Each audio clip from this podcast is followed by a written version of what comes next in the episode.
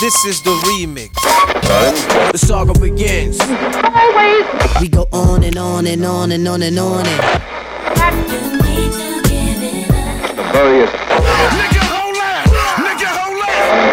We the type of people make the club.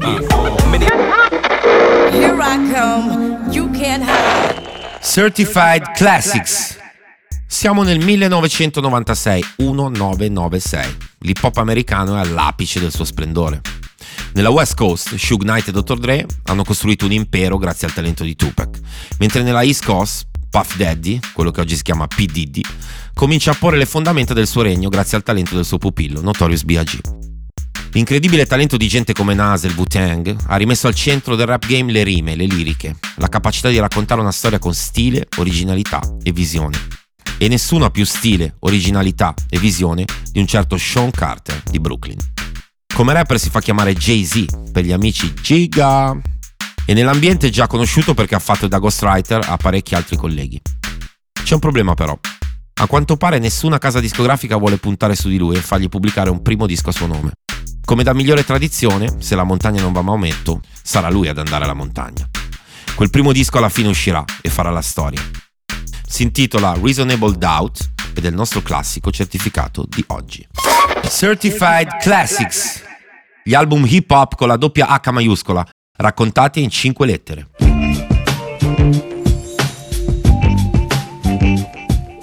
C come contesto.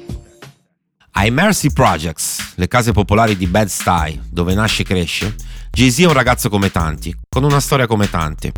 Vive con sua madre Gloria e i tre fratelli in un appartamento minuscolo.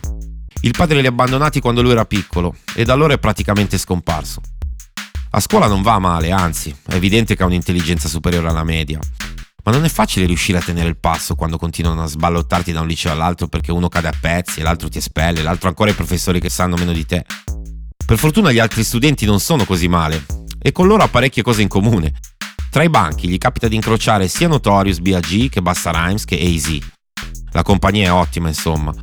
Però non è una motivazione sufficiente per completare gli studi. Non arriverà mai al diploma. E in alternativa comincerà a fare quello che fanno buona parte dei suoi coetanei di zona. Vendere crack agli angoli delle strade. Prima come piccolo pusher e poi a livelli sempre più alti, fino a diventare uno dei veri capi della piazza di spaccio. Con la sua intelligenza e la sua conoscenza delle dinamiche del quartiere nessuno può batterlo in quel gioco.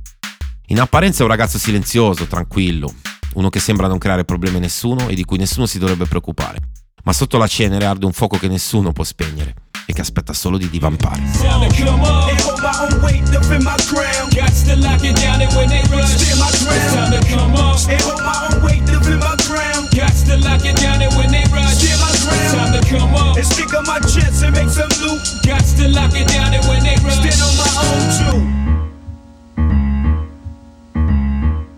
Il lavoro da pusher sicuramente è redditizio, ma ha un grande difetto, soprattutto in un'epoca in cui ancora non esistono né cellulari né molte altre distrazioni. È davvero noioso. Te ne stai lì le ore, seduto sui gradini ad aspettare che qualcuno arrivi e ti allunghi una manciata di banconote. E poi tutto rincomincia da capo.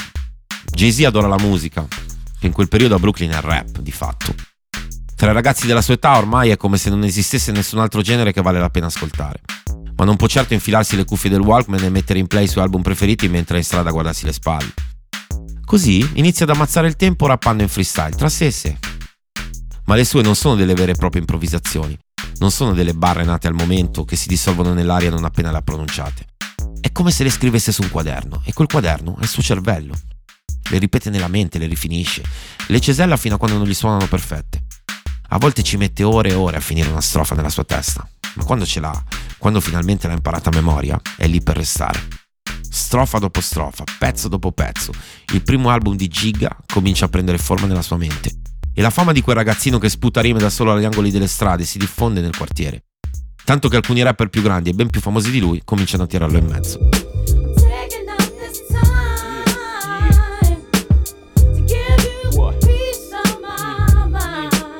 Cause you can't knock the hustle.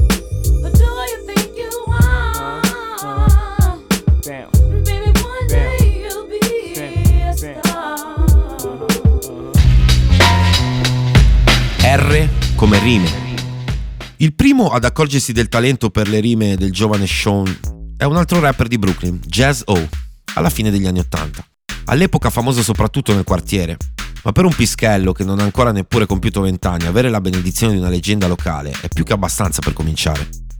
Gli è talmente grato che sceglie il suo nome d'arte, Jay-Z, proprio perché somigli il più possibile a quello del suo mentore, Jazz O. A fare da manager a Jay-Z sono due dei suoi più cari amici, Dame Dash e Karim Biggs Bork, che elaborano una strategia per metterlo sotto i riflettori. Si mettono a seguire ovunque vada LL Cool J, che ai tempi è una vera superstar, e ogni volta che lo trovano li convincono a sfidarsi in freestyle tra di loro. Di solito vince Giga, ma LL, detto da noi Lello amichevolmente, è un vero sbruffone, continua a prenderlo per il culo, dicendo roba tipo ehi il mese prossimo esce il mio nuovo album, il tuo invece? Jay-Z ovviamente si incazza, anche perché è vero che ferma il palo. Sarà solo nel 1994 che finalmente otterrà il suo primo lavoro da rapper. A offrirglielo è un'altra superstar dell'epoca, Big Daddy Kane, che l'ha già ospitato nella Posse Cat Show and Prove. Sta partendo per il suo tour e ha bisogno di un freestyler che intrattenga la gente mentre lui sparisce dietro le quinte per cambiarsi d'abito tra un set e l'altro. Insomma, ogni sera Jay-Z avrà la possibilità di esibirsi davanti a migliaia di persone, mostrando quanto sono affilate e acute le sue rime. E spera che quella sia la sua grande occasione per sfondare. D'altra parte, perfino una superstar come Tupac ha cominciato come ballerino per i Digital Underground. Eppure non succede niente, nessun discografico sembra ancora accorgersi della sua esistenza.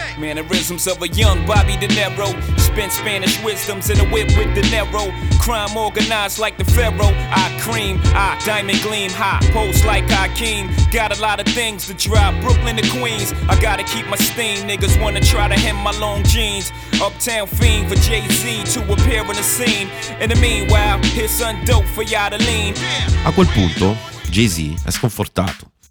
Per la scena rap ormai non è più un illustre sconosciuto. È riuscito a piazzare diverse strofe in featuring importanti ed è diventato così famoso come liricista che molti altri MC gli chiedono di scrivere delle strofe da ghostwriter. Una cosa che in America è molto più sdoganata che in Italia. Se vi chiedete chi sono questi MC, però rassegnatevi. Jay-Z non lo svelerebbe neanche sotto tortura. Anche se più avanti, nel corso della sua carriera, non ha fatto mistero di aver scritto parecchie hit per altri, ad esempio Still Dre di Dr. Dre. Comunque il punto è un altro, ovvero che nonostante sia considerato da tutti uno dei migliori rapper in circolazione, nessuno sembra disposto a fargli firmare un contratto discografico. E così lui e gli amici manager Dame e Biggs si limitano a registrare mixtape su cassettina e a venderli in nero nel bagagliaio della macchina di Dame, come si faceva all'epoca. Finalmente, per una botta di culo che ogni tanto ci vuole nella vita, una di queste cassettine finisce nelle mani di un discografico della Payday Records, che si convince, Giga merita un contratto e finalmente pubblica il suo primo singolo da solista, In My Lifetime. In My Lifetime. Ma anche stavolta le cose non vanno come previsto. L'etichetta lavora male, non promuove Jay-Z e non vuole usare la sua immagine nei video perché pensa che non sia abbastanza forte. Lui, scusate il francesismo, a quel punto ne ha pieni coglioni. Manda tanti cari saluti alla Payday e usa i pochi soldi che gli avevano dato per girare il video del singolo per fondare una sua etichetta indipendente insieme a Dame e Biggs. L'etichetta si chiama Rockefeller Records e farà la storia. This is the number one rule for your set. In order to survive, gotta learn to live with regrets. On a rise to the top, many drop. Don't forget, in order to survive, gotta learn to live with regrets. This is the number one rule for your set. In order to survive, gotta learn to live with regrets. If through our travels we get separated, never forget. In order to survive, gotta learn to live with regrets. T come talento. Jay-Z è uno dei primi artisti americani a capire una grande verità. Se vuoi durare, se vuoi avere il controllo della tua musica e della tua creatività, non basta essere un grande rapper, devi essere anche un grande imprenditore. E lui, grazie alla sua esperienza imprenditoriale in strada, quando ancora spacciava crack, con i numeri, con i soldi, ci sa fare parecchio. Soprattutto è bravissimo a inventarsi sempre un modo per riuscire a fare le cose anche se il suo budget non è certo quello di una major. La sua etichetta non la conosce ancora nessuno i primi artisti che gravitano intorno alla Rockefeller sono il suo ex mentore Jazz O e i rapper South Money e Memphis Bleak, ma è solo quest'ultimo a decidere di rimanere con loro alla fine. Jay-Z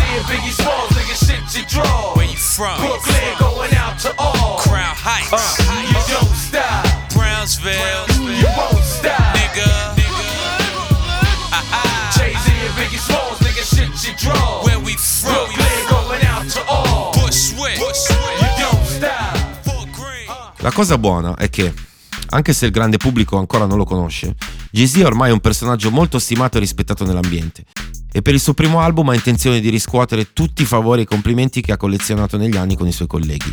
È così che riesce a ottenere una strofa da Notorious B.I.G. È uno dei pochi featuring che Biggie concede al di fuori della cerchia ristretta della cricca Bad Boy, tra l'altro.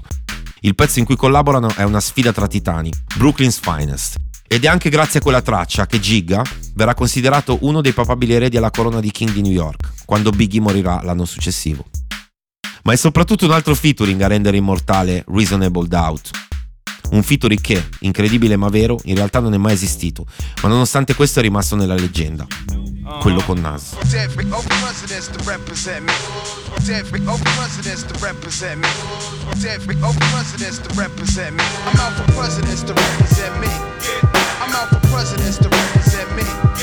I'm out for presidents to represent me.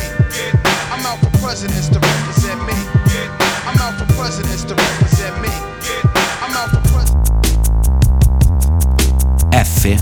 fatti. Fino alla metà degli anni 90, Nas e Jay-Z si stimano e si rispettano molto, anche se a distanza. Non sono amici, ma entrambi amano il rap fatto bene ed entrambi sanno che l'altro lo sa fare. Nas è più giovane di Giga, ma è già famoso grazie al suo capolavoro d'esordio del 1994, il Matic. E sta per fare il bis con It Was Written, di cui vi abbiamo già parlato in un'altra puntata di Certified Classics. A Jay-Z farebbe davvero piacere averlo ospite in una traccia, dal titolo Dead Presidents 2. C'è un motivo particolare per cui lo vorrebbe lì. Nel ritornello cita un verso di The World Is Yours di Nas, che dice I'm out for dead president to represent me. Say what? I presidenti morti a cui sia Nas che Giga fanno riferimento sono quelli raffigurati sulle banconote da 100 dollari, insomma. In quella barra stanno dicendo che vogliono fare un sacco di soldi per fare capire a tutti che ce l'hanno fatta. Ma il giorno in cui devono registrare, leggenda vuole che Nas pacchi clamorosamente non si presenti in studio, senza neanche avvertire o spiegare perché. E Jay-Z, che a quel pezzo proprio non vuole rinunciare, chiede al suo produttore Ski di campionare direttamente la voce di Nas da The World Is Yours ed inserirla così, senza chiedere il suo permesso. Quando il disco esce, Nas si incazza come una iena e da quel momento tra i due sarà guerra aperta. Dough? Eh. Me, I run the show. Oh, and these kids don't like nobody coming around here fucking with they dope for shit. You prison though, and I like it. But fuck with the big dog, Joe. I gotta bite you. Look, it's out of my hands. And you getting money round here is not in the plans. Don't hop your ass out of that van, head back to. D come destino. Il beef tra Jay-Z e Nas, per l'uso della sua voce in Dead Presidents 2, sarà l'inizio di una faida che durerà anni e che culminerà nel 2001 in uno dei dissing incrociati più famosi della storia dell'hip hop. Takeover di Jay-Z e Ether di Nas. Secondo molti il vincitore morale di quello scontro è Nas. Per me anche ragazzi ve lo devo dire a Nas. Ma possiamo dire con tranquillità che Jay-Z si è consolato alla grande. A distanza di 25 anni dall'uscita del suo album di debutto è diventato il primo rapper miliardario di sempre. Continua ad essere uno degli artisti più visionari, innovativi e rispettati della scena. E come imprenditore è proprietario del colosso dell'entertainment della discografia Rock Nation, del brand di champagne Ace of Spades e sta anche lanciando una sua linea di marijuana legale. Ha pubblicato una delle più belle autobiografie illustrate che un musicista abbia mai scritto, Decoded, e alla facoltà di sociologia della Georgetown University di Washington esiste perfino un corso di studi su di lui, che spiega come grazie al suo impatto e alla sua carriera è riuscito a cambiare la visione della società su molte questioni importanti. Chissà quanto si stanno mangiando le mani tutti quelli che gli hanno rifiutato il primo contratto a quest'ora. Una cosa che posso dirvi io su Jay-Z, che ai tempi Gio Cassano nel 96 mi portò una cassetta registrata su cui c'era scritto Jay-Z e c'era il demo del suo primo album che girava e mi disse lui diventerà famoso. Beh, Gio Cassano ci ha assolutamente azzeccato.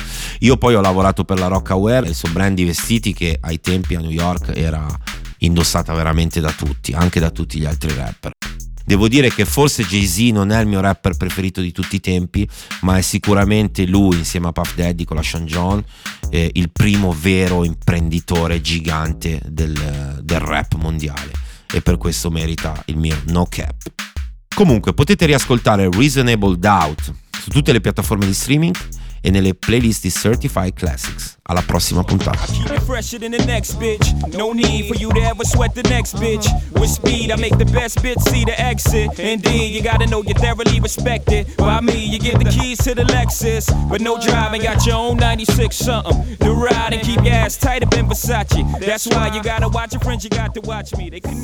Certified Classics è un podcast prodotto da Dopcast, scritto da Marta Blumi Tripodi e narrato da Nokia.